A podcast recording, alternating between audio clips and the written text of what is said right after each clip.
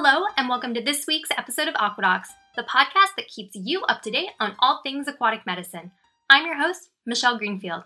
Today, I'm going to be speaking with Dr. Marcus Krim, Senior R&D Manager of Molecular Diagnostics and Microbiology at IDEXX, a reference laboratory and consulting service for veterinarians and other animal health professionals. Hi, Dr. Krim. Thank you so much for being on Aquadocs. Yeah, thanks a lot. I appreciate you reaching out. I'm thankful for the opportunity. Looking forward to our conversation. I'm really looking forward to our conversation too. So to start out, can you just give our listeners a brief overview of what your role is at IDEXX? Yeah, you bet. So I wear a few different hats, but what I want to talk about today is that I provide scientific oversight for the Aquadocs Diagnostics program at IDEXX. And that's mostly diagnostic testing for zebrafish, but also for a range of other species that are used in biomedical research. So my customers actually are other veterinarians that work for institutions like academic institutions, the government, nonprofit research institutions, pharmaceutical companies, and biotech companies. Can you tell us why the work you do consulting for laboratories is so important?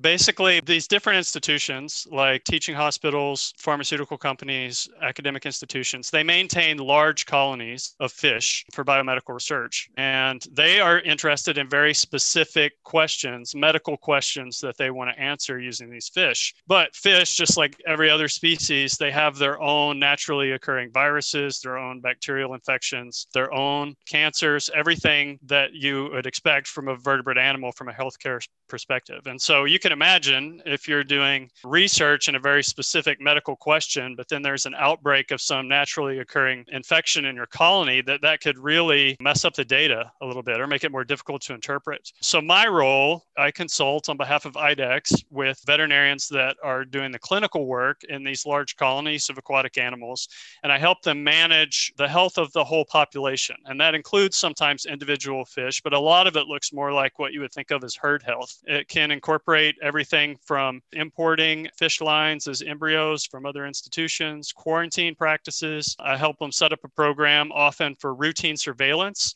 like maybe quarterly they collect certain sample types that give them slightly different information about the health status of a particular system or colony of fish. And then I can help them develop reports that they use to communicate with the scientists and also with other institutions that maybe they're sharing lines of zebrafish with.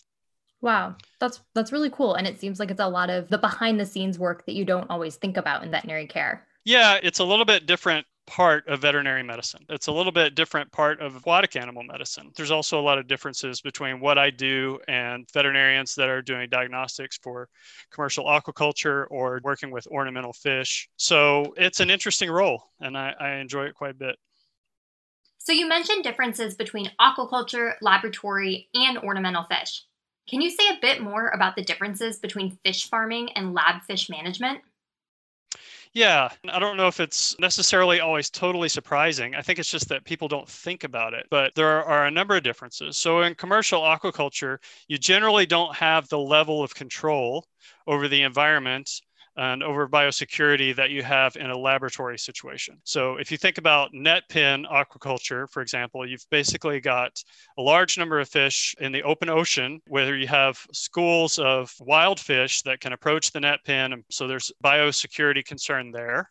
Or if you're thinking about even pond aquaculture of catfish in the American South, you have outdoor ponds that are stocked with catfish, but you don't have perfect control over things like amphibians, reptiles, snails, wading birds, all of those things that can transfer water and organisms from pond to pond. So the difference in the laboratory is, I'll use zebrafish as an example. With zebrafish, you may have up to 300,000 zebrafish in a single room, but all of those fish are going to be in much smaller tanks. And those tanks are all part of a recirculating aquaculture system. In many cases, you're starting with reverse osmosis water that can be UV disinfected, and you have automated dosing to maintain all of the salt and mineral levels that you need in the system. All of those tanks are plumbed in parallel. So you're dramatically reducing the ability of pathogens to transmit. So if you have all the fish in there together, then you almost have an equal probability of any fish infecting any other fish. But in this sort of recirculating system, you've limited transmission so that fish are most likely to transmit within their own tank, but it's much more difficult for a pathogen to jump from one tank to another tank. That plays a big role in how you think about health management and diagnostics. Another key difference between a commercial aquaculture approach to diagnostics versus in a laboratory environment is we place a very different level of significance on subclinical infections. So if you think about the endpoints for a commercial aquaculture situation, a production, you're basically starting with the most robust animal that you can start with, and you're feeding them as much as you reasonably can to get them to a harvest weight in the shortest time possible. And then you're harvesting them essentially as young adults. So in a research situation, they're not, first of all, the most robust fish that you can start with. There are lines that are quite robust, but on the other hand, a lot of the work that people are doing is looking at diseases, right? So they're looking at things like genetic diseases. And when you're looking at a genetic disease, you're basically going to be using either naturally occurring mutant or genetically modified zebrafish that sort of replicate some aspect of that phenotype. So you're basically starting with fish that are not as robust as an outbred fish. Also in biomedical research, we're using sometimes fish that are immunocompromised or immunodeficient. So they do not have all the parts, maybe, to their immune system, or not all the parts are functional, which makes them a lot more susceptible to certain types of infections. And we're not growing them to a weight that we can harvest. We're basically taking them to the end point of the experiment. And subclinical infections, even if you don't actually see clinical disease, in other words, there's no clinical signs, the fish is not lethargic, it doesn't stop eating, it's not losing weight, it doesn't exhibit any of the clinical signs that you associate with disease, there are changes. When you have a subclinical infection, then it alters things about your physiology, it alters things about your immune function. And as a result of that, the subclinical infections can have a confounding effect on medical research, even if you don't actually observe clinical disease as a veterinarian. That's a really interesting point. Now, I want to pivot to talk about some of the cool studies with zebrafish. Can you start by explaining why zebrafish make such good lab animals? Yeah, you bet. So most of the time when people think about laboratory animals, they think about rodents, for example. They think about mice, rats, and guinea pigs. Zebrafish have a lot of advantages over those mammalian model organisms. So for example, zebrafish exhibit really high fecundity. In other words, they produce lots and lots of eggs. And they produce the eggs in a fairly predictable way. So, for example, the major spawning event usually happens right after the lights come on in the morning. And so if you have a group of zebrafish, by managing their light cycle, you can create a large number of time-synchronized embryos at whatever time of day that you want. That's super cool. Yeah, it is super cool. Those embryos are optically transparent. The larvae are transparent for the first few days. There are also genetic lines, like double mutant lines, that are transparent all the way into adulthood. So if you have a fish that's transparent, then that gives you a lot of options in terms of how to collect data. And one of the major tools that zebrafish scientists use are fluorescent proteins. So basically, you can insert the genetic information that allows a zebrafish to make a fluorescent protein so that you can see fluorescence in different colors for different cell types or different tissues that you want to label. So you're probably familiar with glowfish that are in the pet trade.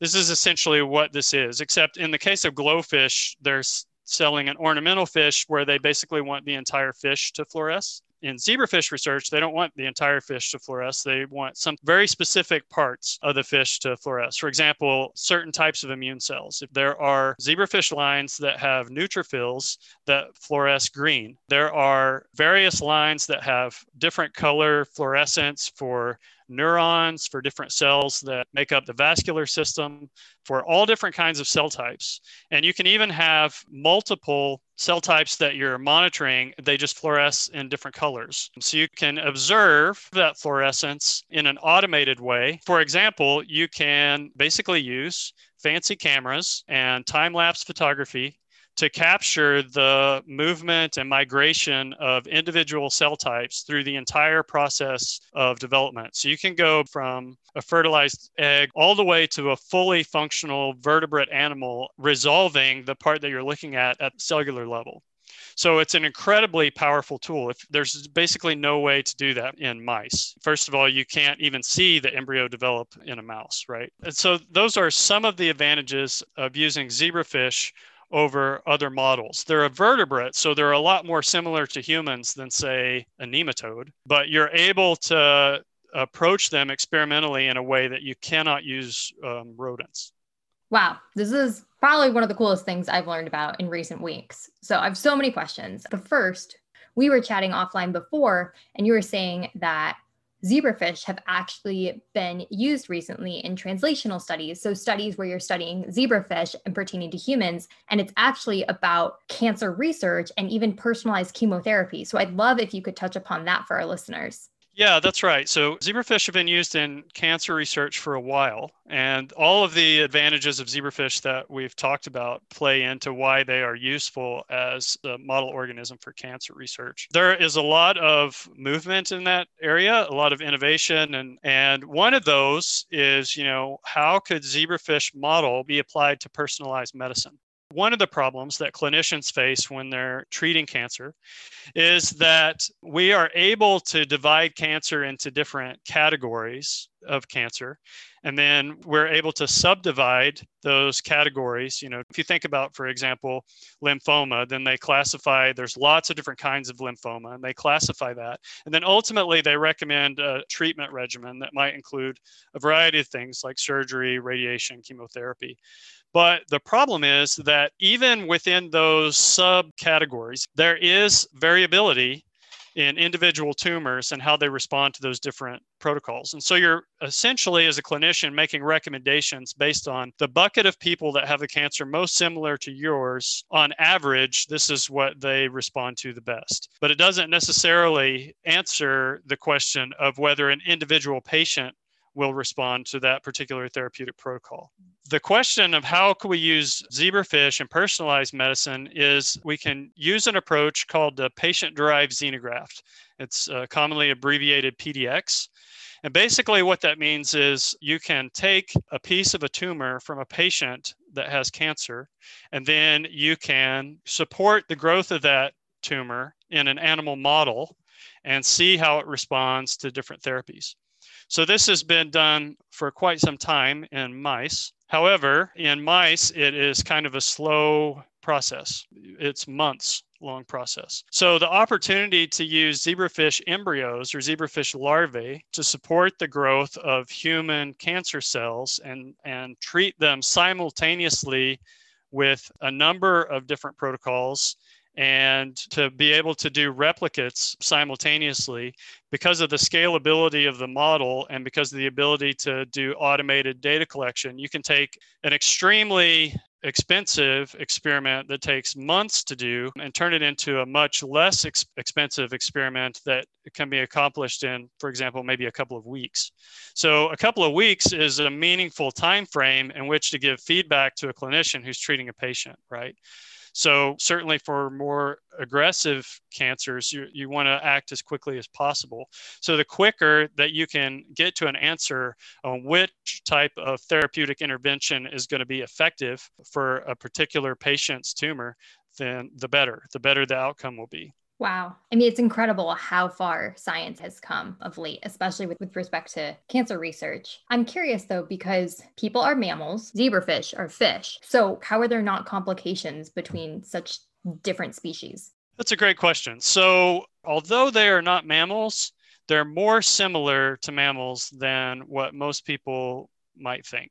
Okay, so most of the genes that mammals have, there are very similar genes or a different version of the same gene in zebrafish. Basically, zebrafish have many of the same tissues that we have, and there are a lot of similarities in the tumor microenvironment. And using zebrafish is much better than taking tumor cells and growing them in vitro, in glass, in cell culture, and trying these chemotherapeutic protocols. Because basically, once you've taken the tumor out of the environment of the body and put them in an artificial environment and passaged tumor cell lines, there's considerable change that happens in the makeup of the tumor, because basically once you start propagating tumor cells in cell culture, you're subjecting them to selective pressures, right? Pretty substantial selective pressures. And there are going to be selective pressures when you put inoculated zebrafish larvae with the tumor as well, but it's not as stark as moving to in vitro. So it sounds to me like this research is still in the initial phases and it's been used just within the last couple of years. Where do you see it going in, let's say, the next 5 to 10 years? Well, it's very difficult to predict timelines for research. So while there is enormous promise for using zebrafish in patient-derived xenograft experiments, there are some challenges, right? For example, tumors in humans grow at human core body temperature, and zebrafish are usually maintained at a lower temperature than that. Zebrafish are ectothermic and poikilothermic. But zebrafish are also eurythermic, which means that zebrafish have a really wide temperature range tolerance. And there is still work being done to try to figure out what is the optimal temperature to maintain zebrafish larvae where you have a minimal effect on the physiology of the zebrafish and simultaneously a minimal effect on the pathophysiology of the tumor. You know, I can't predict the timeline from when this will go to experimental to being available as like a commercial service to cancer patients, but I definitely see that they've made a lot of progress in that area. Well, it's super cool, and it'll have to be something that I know I'll be following, and hopefully some of you that are listening will follow as well, because that's the next step of medicine. And it's super cool to see what else is out there, what's next. So before, we were talking a little bit about your role at IDEXX. I'm curious what type of samples you receive. Yeah, we receive actually a lot of different sample types. So when we're talking about colony health monitoring and zebrafish, we are interested in a comprehensive approach. And so in order to achieve that, we use several different diagnostic platforms. So that would include traditional platforms like histopathology. So when you say histopathology, that means you're studying cell samples, correct? Yeah, so for histopathology, people are usually going to submit tissues. So sometimes that could be whole fish. In fact, with zebrafish, that's typically whole fish. Often with larger species, the clinical veterinarian or the institutional veterinarian may do a necropsy and collect specific tissues that they want pathologists to interpret. And then they would basically fix those tissues in a formalin-based fixative and ship them to our laboratory, where they would be processed and made into glass slides. And then those glass slides would be scanned into a giant digital image and then be reviewed by a pathologist, and they would write a report about the disease processes that they observed. So histopathology provides you with a lot of information, and not only can act as a direct test to identify a pathogen that you see, but it's an indirect test where you can see basically the tissue response or evidence that a pathogen was there. Histopathology allows you to see what kind of impact an infection is having on the fish. You can see changes to the tissue architecture. You can see the level of inflammation in a particular fish. Gotcha. That makes a lot of sense. And so you study the histopathology, but you also do some microbiology and PCR as well, right? Yeah, that's right. So for microbiology, we have a microbiology lab that you would imagine is similar to a diagnostic microbiology lab in a human hospital or, for example, a companion animal reference laboratory. One of the differences is that because we also have experience and the need to culture and identify aquatic organisms, we have the ability to work with a wide array of sample types. So sometimes that is going to be things like infected tissues, or potentially infected tissues. Sometimes that's going to be swabs from a fish. Sometimes that's going to be microbiology of biofilms or water samples. So pretty diverse. In traditional microbiology laboratories, they often rely on biochemical tests or phenotyping tests to identify bacteria to the species level. That can be pretty problematic with some groups of aquatic bacteria, just because there are a limited number of phenotypic tests and biochemical tests available, and we don't know very much about the variability within the species for a lot of aquatic organisms. So we use MALDI-TOF mass spectrometry, and basically the way that that works is once we isolate a bacterium in pure culture, we take a piece of that or extract the proteins from it, and we put that onto a stainless steel target that goes into a machine where we draw a vacuum and shoot it with a laser and break it apart into pieces of protein that fly through space to a detector, and we measure the time of flight to make a protein fingerprint. That protein fingerprint is then compared to databases that we maintain of different species of bacteria and fungi and oomycetes. And it's very specific, and we can get really high level resolution identification using that technique. And the limitation basically is just the size and the depth of your database. And so we're constantly adding new aquatic organisms to the database so that we can improve our ability to identify those organisms. I wish you had been there when I was taking organic chemistry, because the description I got of mass spec then was so confusing and it didn't make sense. But what you just explained with like, there's some lasers and then there's a fingerprint and then you identify the species, it was like, oh, I understand that. So thank you for explaining it very well. You bet.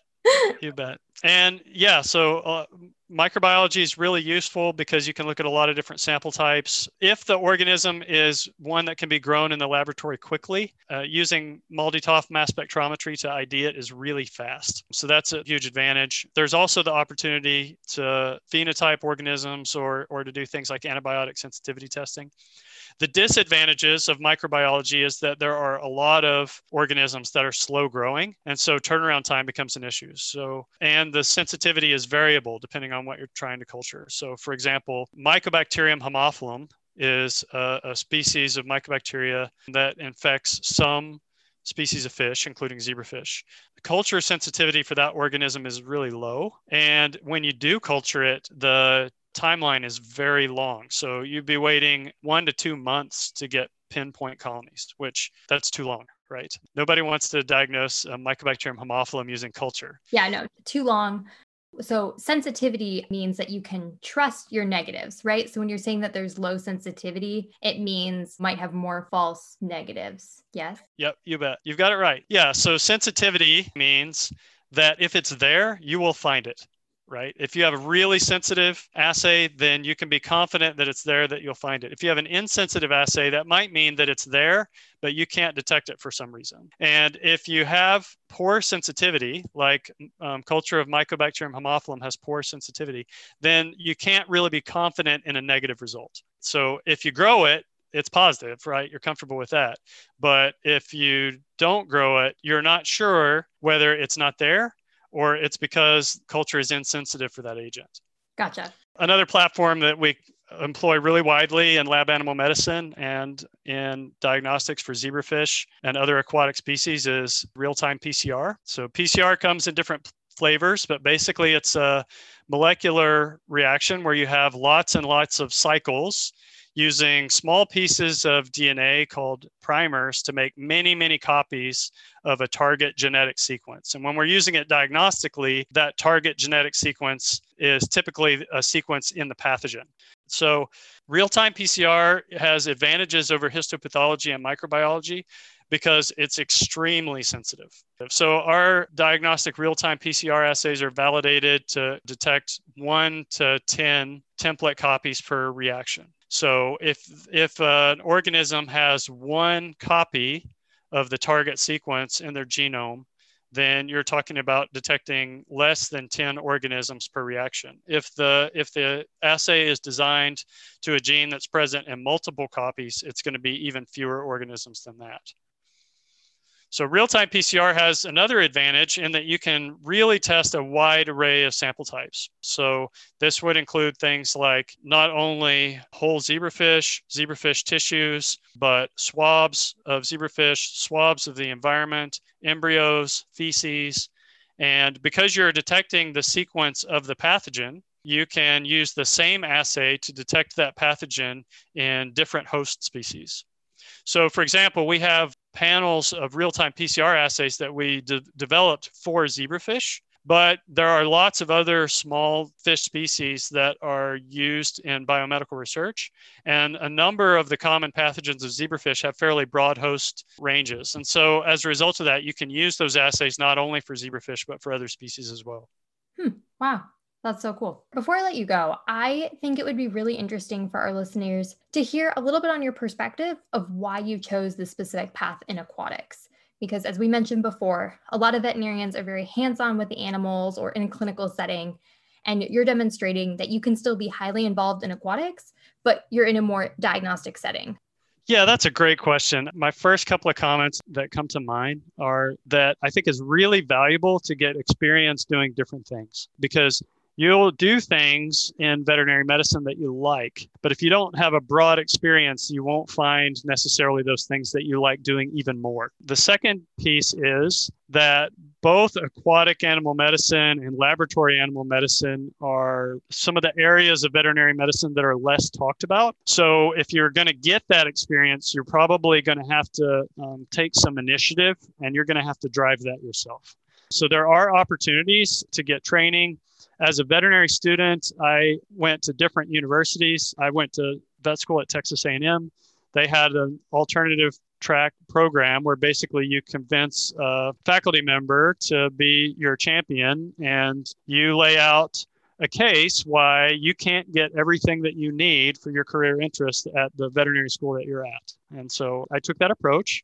And I ended up, spending 1 month with the laboratory animal veterinarians that work at Texas A&M, basically shadowing them, understanding what they do, got to see all of the different vivaria that house different species of animals. I got to see how they house their aquatic species and what they're doing. I got to spend a month at UC Davis. So I got to work with different species there and see how they approached it. I also spent a month at the University of Michigan Medical School, and I spent a month at the University of Missouri, which also has a training program in laboratory animal medicine. And at the time, the laboratory that I currently work in, which is now part of IDEXX, was actually part of the University of Missouri.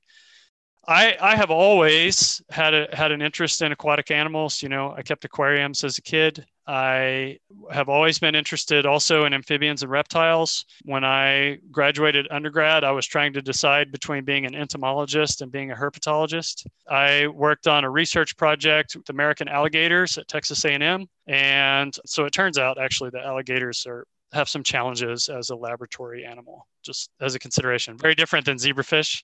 Yeah. The teeth are a little bigger. Well, they take up a lot of space and they eat a lot. Yeah, it's very different. But anyway, while I was doing research in a comparative physiology laboratory in a project involving alligators, I became acquainted with laboratory animal veterinarians. And it sort of really opened my eyes as a graduate student to how broad veterinary medicine really is. I guess in my mind, I just thought about, small animal practice was really my conception of veterinary medicine at the time. But, the cool thing was that the lab animal veterinarians valued my input because I knew more about alligators than maybe they had learned in vet school or whatever. And so, but they knew how to manage clinical cases and practice medicine and how to organize all those things. So I learned a lot from them, working closely with them. And actually that led to my going to veterinary school at Texas A&M, was my experience with laboratory animal vets. That's such a great story. Well, thank you so much for being on Aquadocs. Yeah, no, it was fun. Thankful for the opportunity, really. I think what you're doing is a good thing. And before we go, on a more serious note, I want to acknowledge that this has been a really hard week for people in the veterinary community. Vets have one of the highest suicide rates of any profession, and this week we lost 3 incredible veterinarians. We mourn those we've lost, but we remember them by continuing to shed light on this problem. If you or anyone you know is struggling with suicidal ideation, I encourage you to call the Suicide Prevention Hotline at 1-800-273-8255 or look into the resources provided by Not One More Vet. Thank you to Dr. Marcus Krim for being on the show this week, as well as thank all of you, our wonderful listeners, for tuning in. As always, check out our Facebook, Twitter, and Instagram to stay up to date on the latest Aquadocs news.